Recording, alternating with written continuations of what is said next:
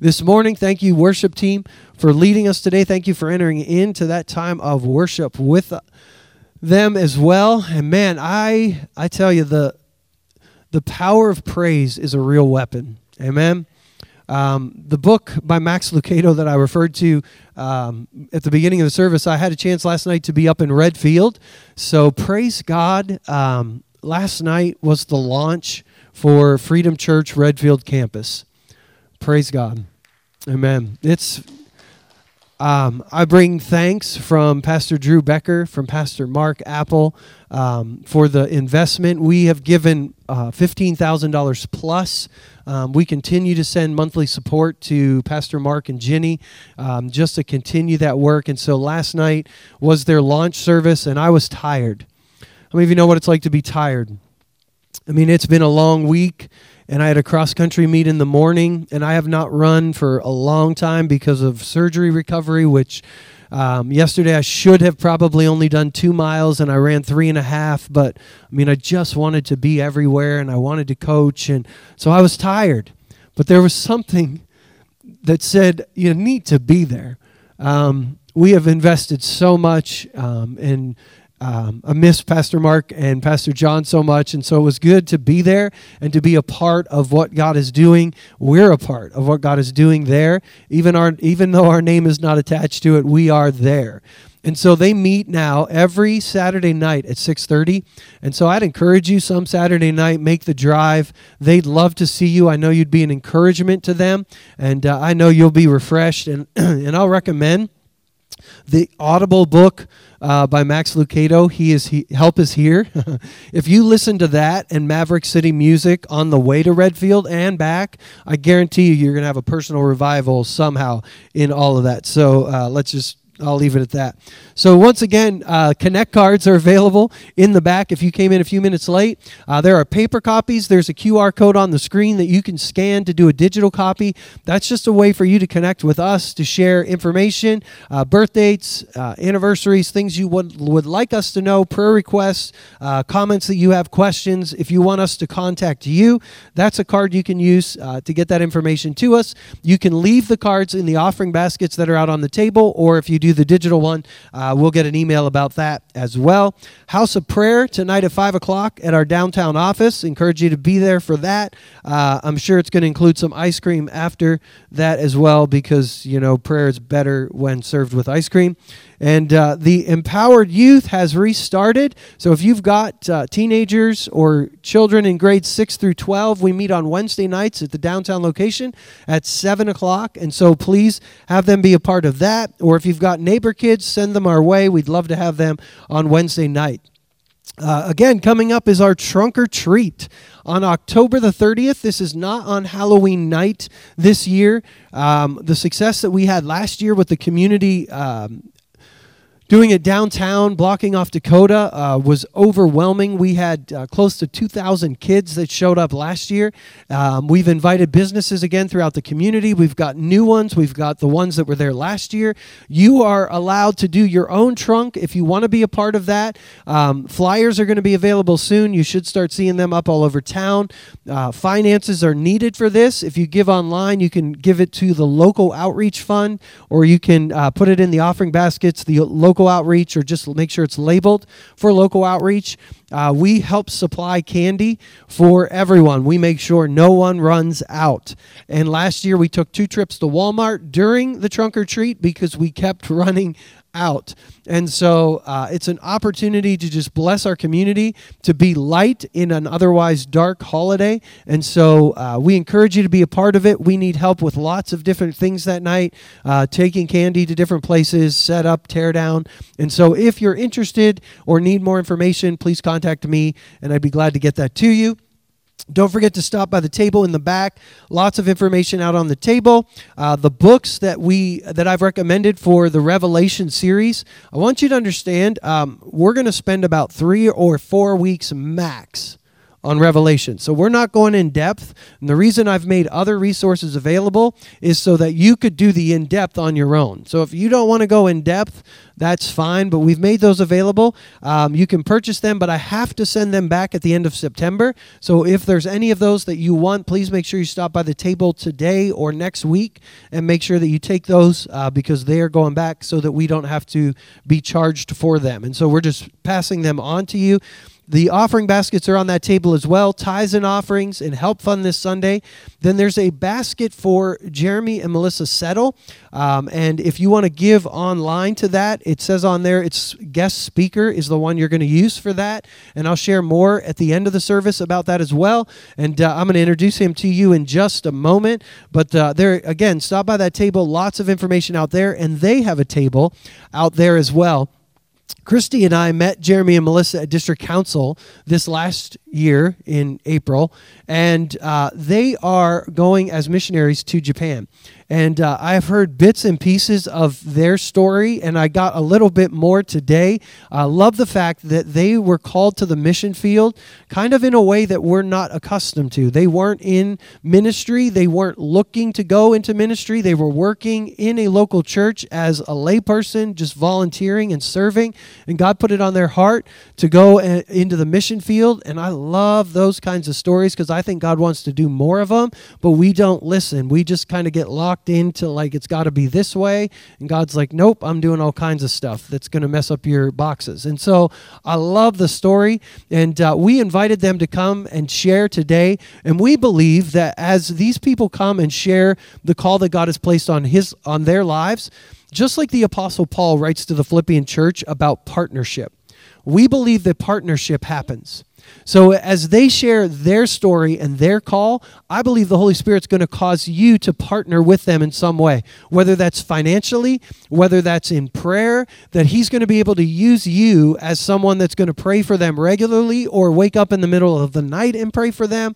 But partnership happens. And that's why we take time to introduce our global partners to you so that you can know them and that partnership can be created. And so, uh, unfortunately, his wife was not feeling well today, so she couldn't join him But we are glad to have Jeremy Settle with us. And so, would you make him feel welcome as he comes this morning?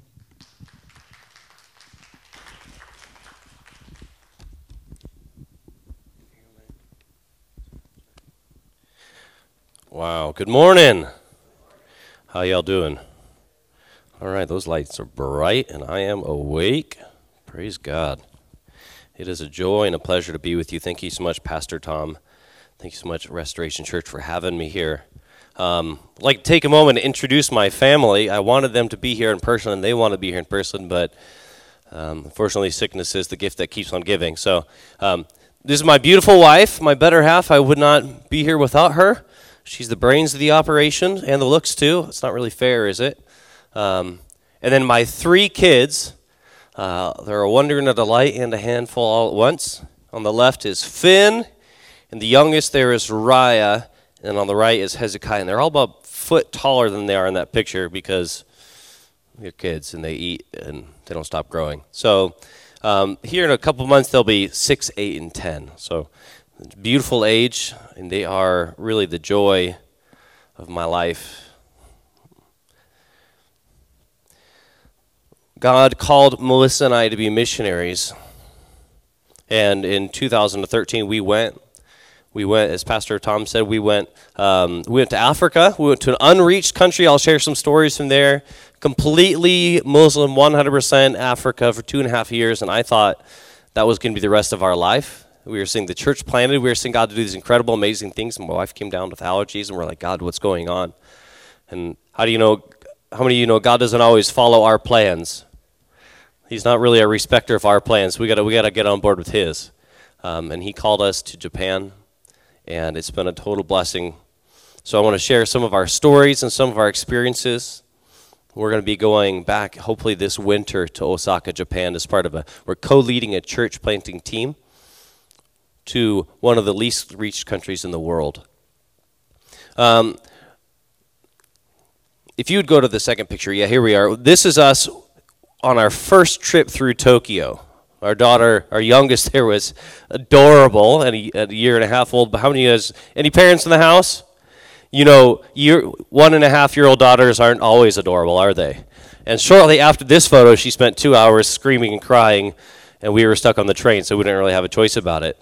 Um, passing through Tokyo was quite the experience. You know, I don't know if you know, but Tokyo is one of the largest cities, it might be the largest metropolitan area in the world. It's about 40 million people.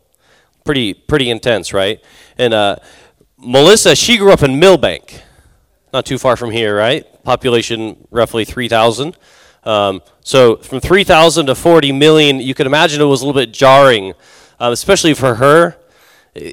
But honestly, for me as well, there's no way not to be overwhelmed with just the masses of people. If you would put up the next picture, I want to show you. So, Japan, if you're not familiar, is roughly the size of California, but it has almost half of America's population in it. So, if you, any of you have been to California, you thought it was overpopulated, just picture it with half of America in it, and then you have a feel for what Japan is like. You go to the next one. Tokyo, again, one of the largest metropolitan areas in the world, 40 million. These are the countries with a smaller population than the city of Tokyo. The countries with a smaller population than the city of Tokyo. So, again, um, just a ton of people and now picture yourself navigating trains during rush hour when you got little ones, uh, one, three, and five years old. You know, you're just holding their hands like a, like a death grip, right? You go ahead, put the next one up. This is a real common video clip of Tokyo trains during rush hour. It's kind of like a cattle car, right? You just keep on moving them in. This guy right here, this that's exactly how I feel. Make it stop. You know, we, we watched that clip before we went to Tokyo and the anxiety would rise up in us. You know, as a parent, you have that feeling, that, that worry about what would happen if we got separated from our kids. Like, what, what would you do? How would you find them in this mass of people? It's like the worst feeling ever. Anybody, any of your parents understand that feeling? You get that rock in the middle of the stomach, you know? It's a bad feeling.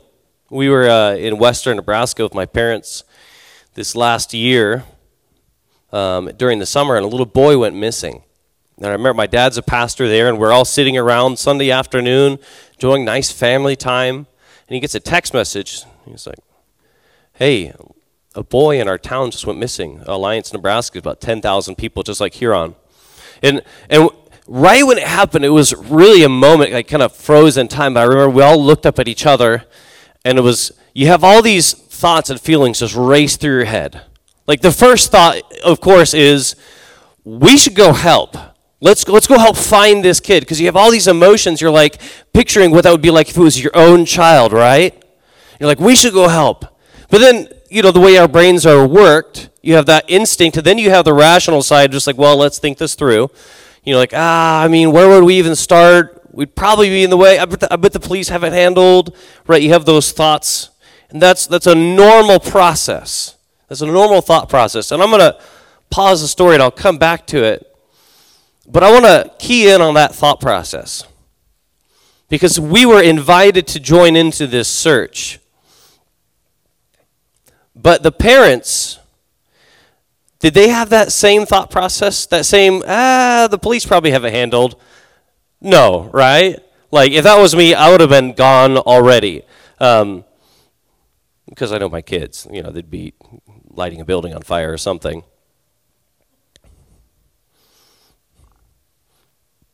No, those parents were out looking. And they not only were looking, but they'd sent messages far and wide saying, please come join us in looking for this child. The Great Commission, if you want to go to the next slide, is Matthew 28, verses 19 and 20. If you would go ahead and read it with me. It says, Go therefore and make disciples of all nations, baptizing them in the name of the Father and of the Son and of the Holy Spirit, teaching them to observe all that I have commanded you. One more. And behold, I am with you always to the end of the age. Let's pray. Heavenly Father, we thank you. We thank you, God, that your heart is for the nations, that you've called us to join your search in the nations, Lord God. Lord, I pray that we would tune into your heart, that we would see with your eyes this morning, Lord. In Jesus' name, amen. There's a man named Oswald Smith, and he said this. He said, We talk of the second coming, but half of the world has never even heard of the first coming. Half the world. Billions of people, right? And, and, and these people, they go their entire lives. I've seen it firsthand. People who've lived their whole lives never once having heard of who Jesus is. And, and you have that thought of, as a parent, how does God feel about his lost children? How, how do you feel? I mean, you can only imagine how God feels about the billions of people who go through their entire lives, not knowing that he loves them, not knowing that he gave his life for them. I can't tell you how God feels, but I can tell you this for sure. I don't think he's like a, a parent who just be sitting back waiting for his children to find their way home eventually. I think God is out searching in the nations I think he's working in people's lives who don't know him, and he's drawing them to him. He's going after them. If you want to go to the next slide. Jesus, when he came to the earth, he said, he said this. He said, For the Son of Man came to seek and to save the lost.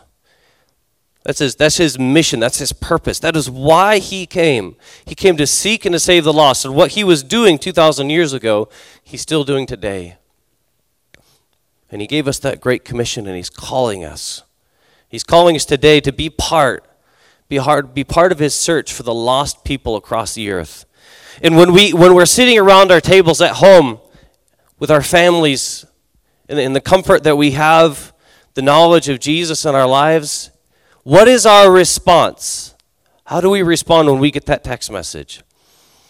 Do we let somebody else handle it? Do we just default back on, ah, I wouldn't know where to start. I don't really have the words to say.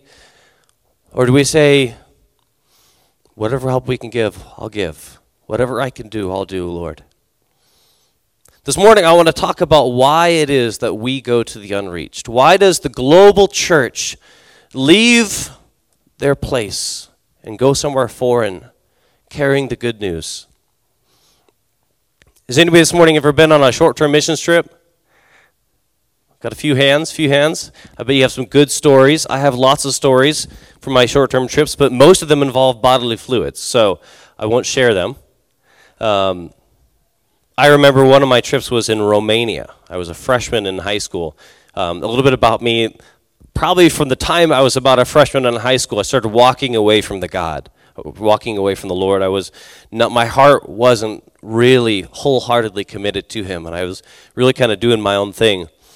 Um, I, I, did a lot of things that you shouldn't do on a missions trip when I was in Romania. My parents were going, and we just kind of came along with them. Um, I, my first girlfriend was Romanian, actually. Things that you should not do, don't do that. Don't do what I did.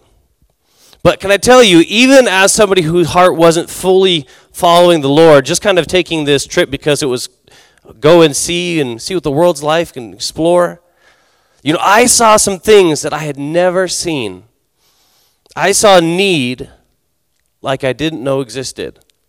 I remember very clearly we were in Bucharest and uh, we pulled a van up and opened the back and had a big old pot of soup. Kind of did a soup kitchen deal.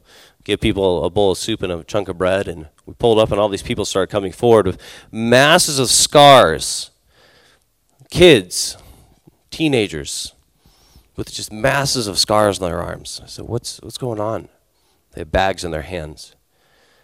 And they said, well, these kids live in the sewers. They don't have a home, they don't have parents, nobody claims them, the government doesn't take care of them. They live in the sewers because when it's winter and it's so cold, at least it's a little bit warmer down there. But they've gone through so much pain in their lives, and they don't have food on a consistent basis. They, they take the glue and they huff the glue. And they, they use that to just dull the sense of pain, the dull the, the hardship and the trauma that they've experienced in their lives. And when they're, they're numb like that, they just cut themselves. They cut themselves so they can feel something. And I saw that and I was like, I didn't know that need like this existed. The first reason that we go to the unreached is because we go because the need is so real. The need is so real. It, the, on our prayer cards, if you guys would like, please stop by our table, grab one, pluck it on your fridge, and pray for us when you see it. On the back of it, it has this verse, and it's one of our life verses. If you can go ahead and put it up there.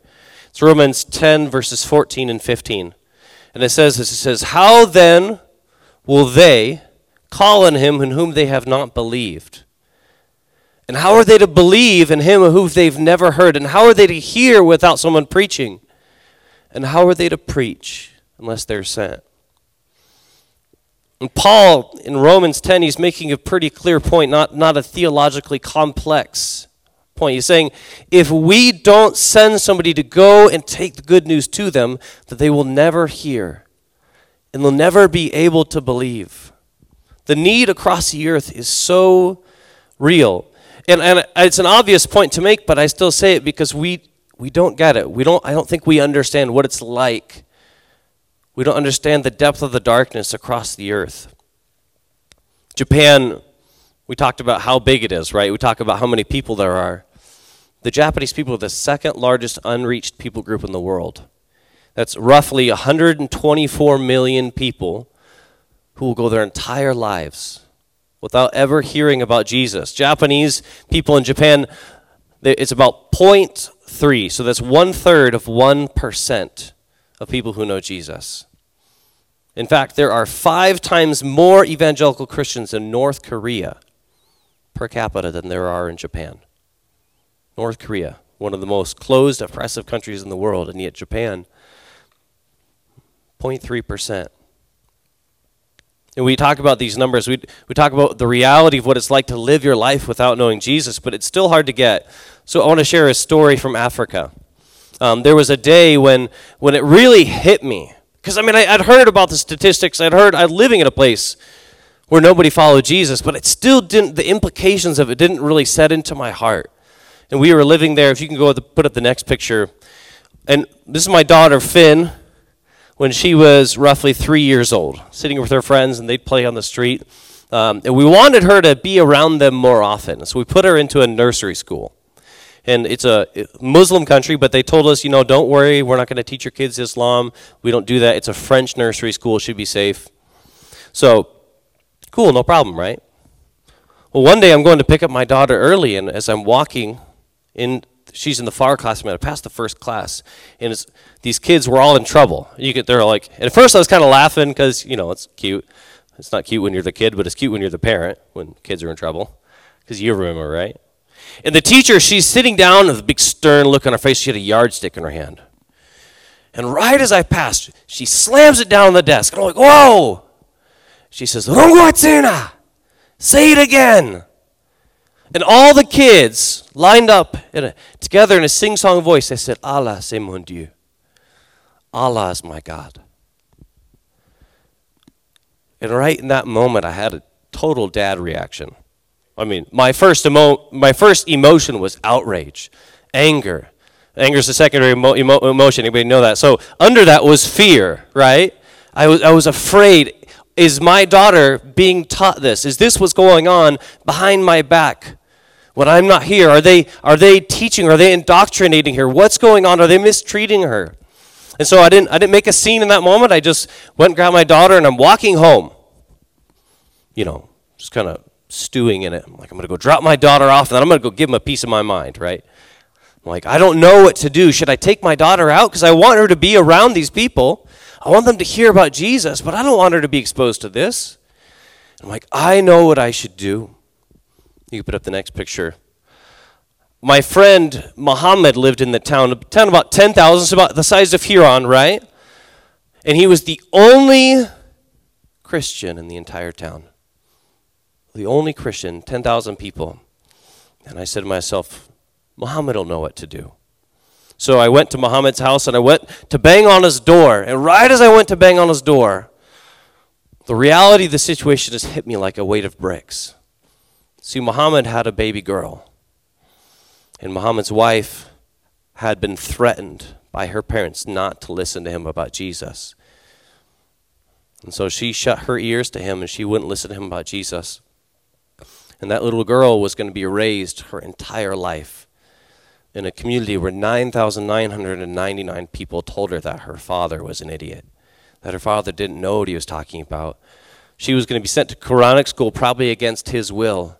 She'd probably see her father get beaten. She'd probably see her father get mocked in the marketplace.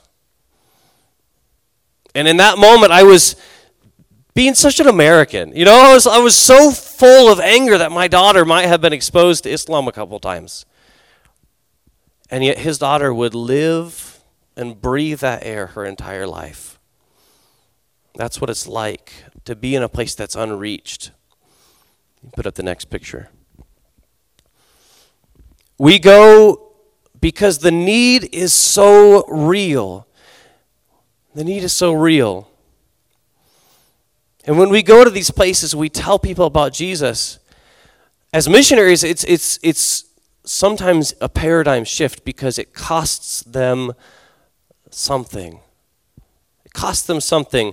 When we go to somebody and we're about to share Jesus with them, we're sharing something that could cost them their lives, it could cost them their families, it cost them their jobs. It's real. I know of a young man, and just talked to my friend about him came to the Lord three years ago. And shortly afterwards, some men invaded his home. They took his wife away from him forcefully and his daughter.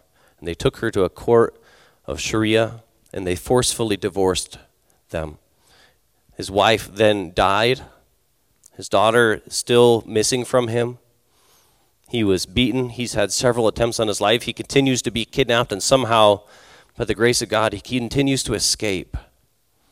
And this is what it costs him to follow Jesus. And, and you hear about the story, and there's a side of us that goes like, he was told that this was a possibility when he came to Christ. Why would he say yes when it costs him so much? If you would go to the next slide.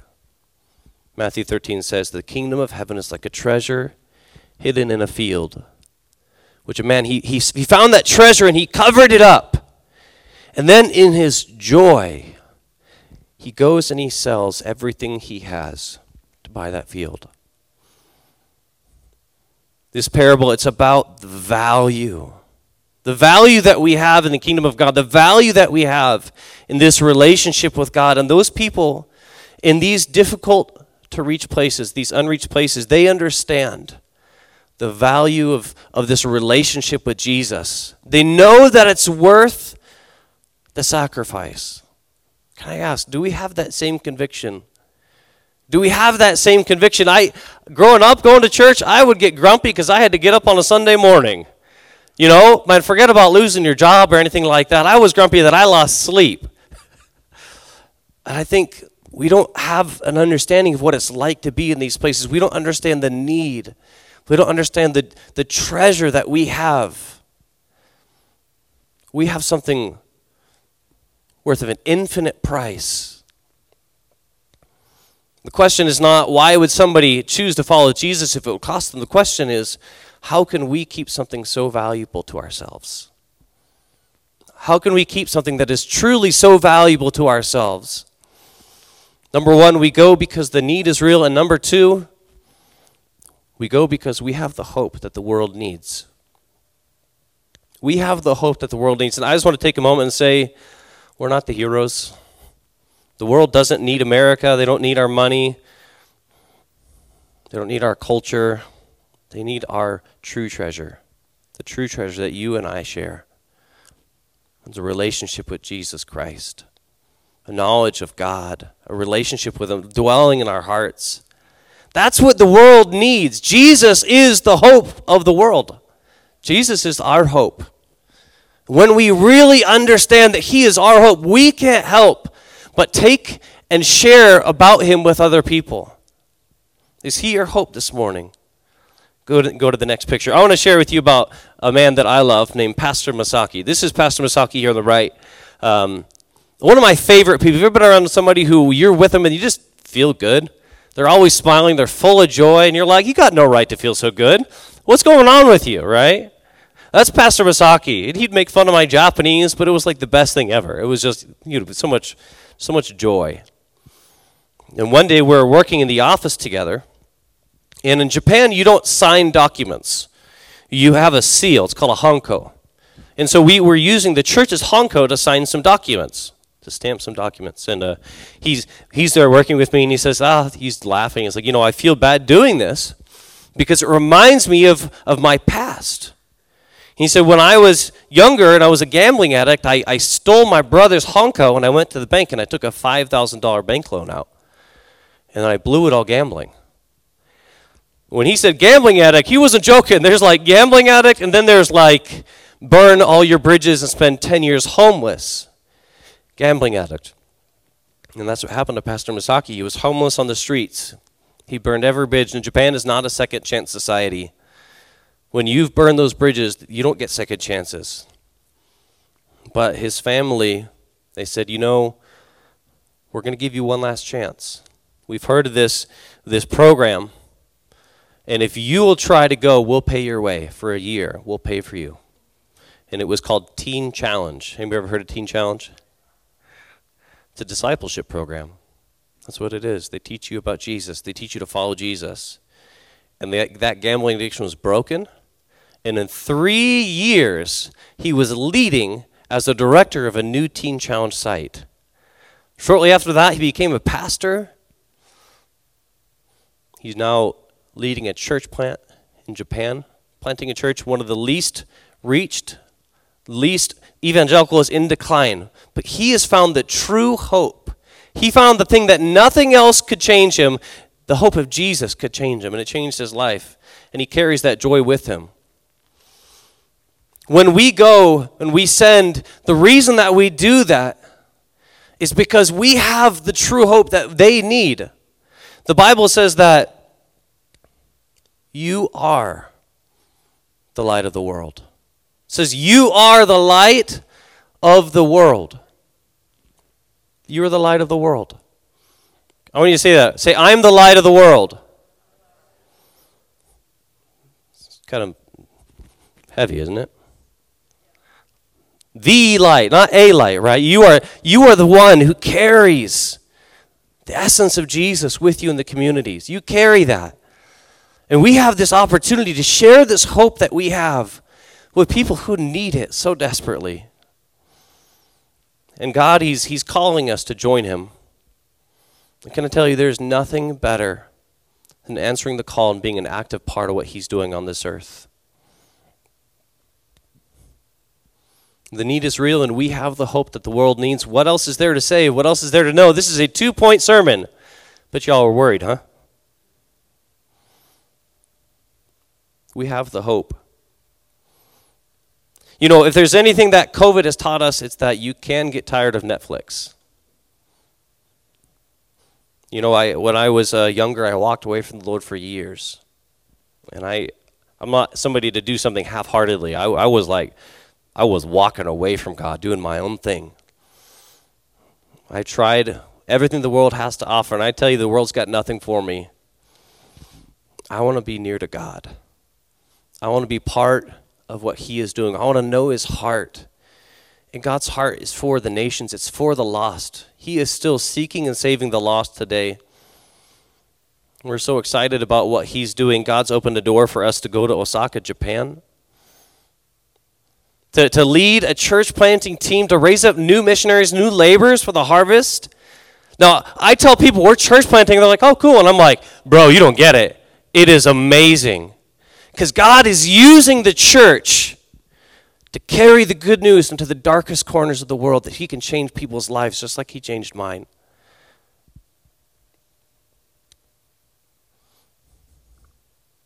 We are calling, we believe that God is calling us to plant churches that are going to plant churches that are going to reach a very dark country, that they would know Jesus. You know, I, I come to churches and I tell them I'm, I'm a missionary. And sometimes people, I think they don't understand, or there's just this heaviness. Like, it's kind of a strange time to be a missionary in the world, right? Can we say that? Like, COVID has been horrible right? the worst political dissension that we've seen in my lifetime is happening. There's race riots, there's stories of abuse and scandal in the church. That, that hurts me deeply. You know, there's war in Myanmar, there's violence in Africa, Muslims killing Christians, there's Ukraine and Russia going on, and sometimes sometimes in this world that we live in, you look at these things that are happening and you're like, God, what is going on? You look at the church and you're like, God, is this your bride? What is happening in this world? It feels so heavy. It seems like every time that you turn around, something is going wrong, doesn't it? Anybody else feel that way? Can I tell you this? God has never been surprised. He's never had to adjust his plans. COVID hit, a lot of us who took our calendars and threw them out, right? Not God. It was in the plan. He understood it. And here's, here's the most important thing that I want you to hear God's not playing defense. He's not playing defense. He's not, the devil has not struck God a good one. God's active in this world. And he is today still seeking and saving the lost, and he has never stopped. The Holy Spirit is working in people's lives in ways that we could never see. God's heart is for his lost children, and he's not just sitting back waiting for us to join him. He is out there working and is inviting us. He's like, hey guys, I'm at work. Come join what I'm doing. I want to share a quick story with you, and I'm going to close. There was a woman in Africa when we went there who is an alcoholic. We'll call her DJ. Um, now, if you don't know, in Islam, drinking is taboo. You're not allowed, and if you do, you're kind of an outcast. You're on the edges of society. And so she, she was a pretty bad alcoholic. She couldn't break free, and she was complaining to her husband, who was a restaurant owner who imported alcohol. Right. So match made in heaven. And she's complaining to him. She said, You know, I got to break free, but every time I pray to Allah in the mosque, nothing happens. Well, her husband had grown up and he'd gone to church and he'd heard about Jesus. And he told her, He said, I don't believe in that Islam stuff. You need to pray to Jesus. No, he was not following the Lord, if you couldn't tell. But, again, as, as, as a Muslim woman in the most unreached place in the world, she had no idea who Jesus was. But she was willing to try anything. So that night, she, she prayed, Jesus, if, if you're real, if you're out there, please take this thing from me. The next morning, she couldn't drink, she couldn't smoke, she was healed instantly. And she was like, Who is Jesus? Like, I've got to figure out who this guy is. Now, pause. This was November no, January 2014. Our team had just got to these islands two months before, and we didn't speak the language at all. We didn't know anything. Again, Pastor Tom mentioned earlier, I wasn't in ministry. I wasn't a pastor or anything, so I'm still learning the ropes, trying to figure out what is this missionary stuff, you know. But the one thing that we could do is pray. We'll learn the language and we'll pray. And we'll just do everything we can. God, please do, do miracles. Bring, bring people to come to know you. Please, God, pray that you'd intervene in people's lives. You know, and as a missionary, you go to these places sometimes, especially a place where we were, where there hasn't been a church. There have been missionaries for 30 years there. No church. People would come to faith and fall away. And praying, God, please bring a woman to faith. Because the women would keep the families together. If a woman would come to faith, the gospel could spread. And about a week after DJ gave her life back to the Lord, our teammate walked into a restaurant and they said, Oh, you know Jesus? Please tell us who Jesus is. I mean, we done all that work, right? We did all that laboring, you know.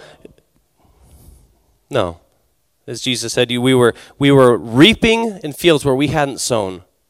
We were reaping a harvest where the Holy Spirit had been planting seeds, where the Holy Spirit had been doing work. We were part of what God was doing. And can I tell you, that woman did not fall away when persecution came because she had tasted and seen the Lord is good. She knew the hope that she had, she knew the value of a relationship with Jesus. And not only did she not be silent when persecution came, she wouldn't stop telling everybody about Jesus. And in this country, the back end of nowhere, a church was born. That church is growing today. More and more people coming to faith. One of the ladies from the group, their, their small group, when it first started, her husband was a sheikh in a mosque. He was a religious teacher. And she came and she told us after about a couple years, she said, You know, my husband's been sneaking my Bible in the middle of the night. He just came back. He, he came to the Lord a couple years ago now. And I just spoke with our old team leader, and he's telling me, he said, Hey, the people that we brought to faith are bringing more people to faith. That church is still growing. And it's not because of what we were doing, but it's because we were tapping into what God was calling us to do. I started off telling a story about a lost boy. This morning, uh, we were sitting around the table in our, our living room. Oh, sorry, go ahead, skip this one. お父さんからもお母さんからも愛されているという実感はなかった Sorry about that. Um, we had these hesitations sitting around the table, this, and, and we were kind of process what do we do about this lost child, right? But we said, you know what? Whatever help we can give, we'll go and give. You know, whatever we can do, we'll go do. So we went and we piled in the car. We started driving through the streets of Alliance, Nebraska. And it was the most incredible thing. Because let me tell you what, population about the same size as Huron, there was at least a thousand people out on the streets. At least. It was crazy. There was people combing the cornfields. They were going door to door through the neighborhoods, searching the trailer parks. They were going to the playgrounds and calling this little boy's name. And that boy who was lost was found. I gotta tell you, that is what the church is called to do. That's what we're called to be. We're called to be that light, searching in the darkness. That when the sun has gone down, we take our big old solar flashlight and comb the cornfields looking for the lost, telling them that we have hope. That's what we're called to do. And this morning, God is calling His church. He's calling us, saying, Hey, come join me in my search. Take your eyes off of what's happening in the world and set your hearts on what I'm doing in the world. Set your eyes and your hearts to hear my voice. When you're out in your communities here in Huron, here in South Dakota, listen to what God is doing globally around the world. You know, I had no idea, but Pastor Tom was just telling me about the, the, the Burmese church, the Karen church here in Huron. Who knew? Who knew? I had no idea that, that God was doing such powerful, incredible things. This immigrant refugee population. But you know who did know? The Holy Spirit. It's no surprise to him. And he's inviting us to be part of what he's doing, to be part, to be closer to him. We go because the need is real and we carry this light within us. And we could partner with what God is doing. When, when we get that message, when we're around the table, how will we respond? How will we respond? I want to give you three quick ways. The first way I ask people to consider responding is, as Pastor Tom mentioned, in prayer. You know, I think uh, prayer kind of gets glossed over sometimes. Anybody can pray, right? Can I tell you, when you give your time in prayer, you are giving the thing that is most valuable in your life.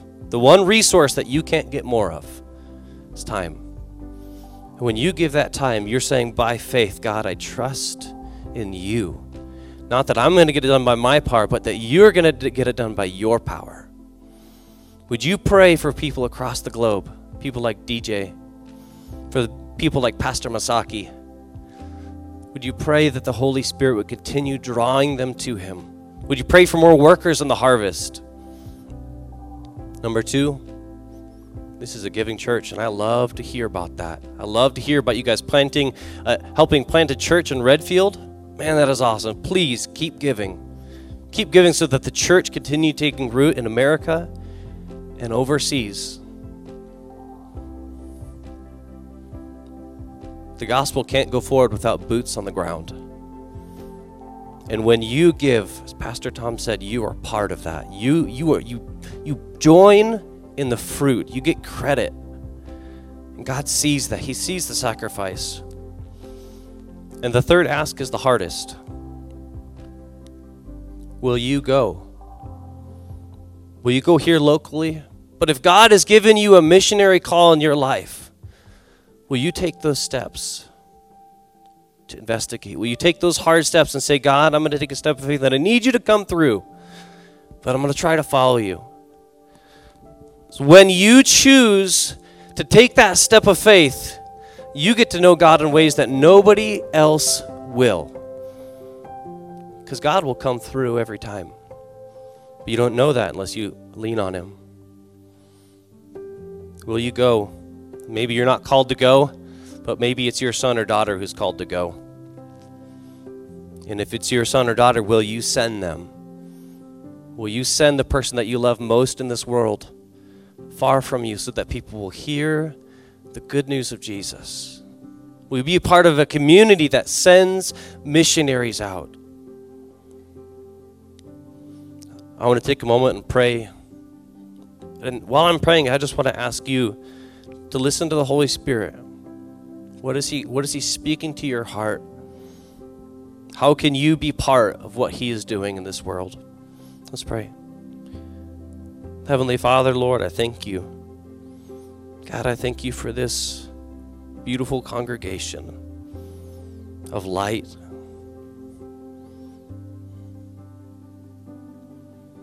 Lord, I pray that you would make our ears sensitive to what you are doing in this world, Lord. That pray that you drown out all the noise, all the headlines, all the nonsense that we get sucked into, Lord. I pray that you would tune our hearts to your voice, Lord. And our eyes, Lord God, to see the opportunities that you're placing around us in our lives. Lord, and I pray that our hearts would be for your kingdom, Lord, that we would join in you and reaching the lost, Lord, here and around the world so that every tribe and every tongue and every nation would know you. In Jesus' name, amen. Amen. You're you don't have to rush out of this room. You're always welcome to stay. There's a lot to process there. Um, there's a lot the Lord may be speaking to you about how your personal life here, or maybe what the next step is for you in life and how that is going to be impacted. And so, so much that could, um, the Holy Spirit could be saying. So you never feel like you have to rush out. You're always welcome to stay. As you do leave today, I want to call your attention again to the table in the back. Stop by and grab a prayer card. Um, partner with the Settles in prayer. Put that on your fridge, put it somewhere you're going to see it, and remember to pray for them. Remember to pray for the nation of Japan and the unreached people there. There are offering baskets there as well. If you want to give financially to them, everything that comes in that basket is going to go right to them to get them on the field, to get them there. As a church, we have to decide whether we can support them monthly so that they're able to live in Japan. And the way we do that is our global outreach offering every week or every month. And so we've talked about faith promises in the past, and I'm going to challenge you what do you give monthly? In that offering because it's not just giving in a basket, it's giving so that lives can be changed. And that's the point of our global outreach offering every every month. And so I'd encourage you to to make that a consideration today as well. What you could do every single month to see the gospel spread around the world. So the offering basket is there. If you want to give online, um, choose the fund guest speaker. Okay, guest speaker. If you forget, look at the offering basket because it says guest speaker, Jeremy and Melissa Settle. And so that'll help you remember which fund to use. And so thanks for being here today. And uh, I know that. Um, so much in my heart that God has said through the day today. And so I just pray that it continues to resonate in your heart throughout the day as well. God bless you as you go today.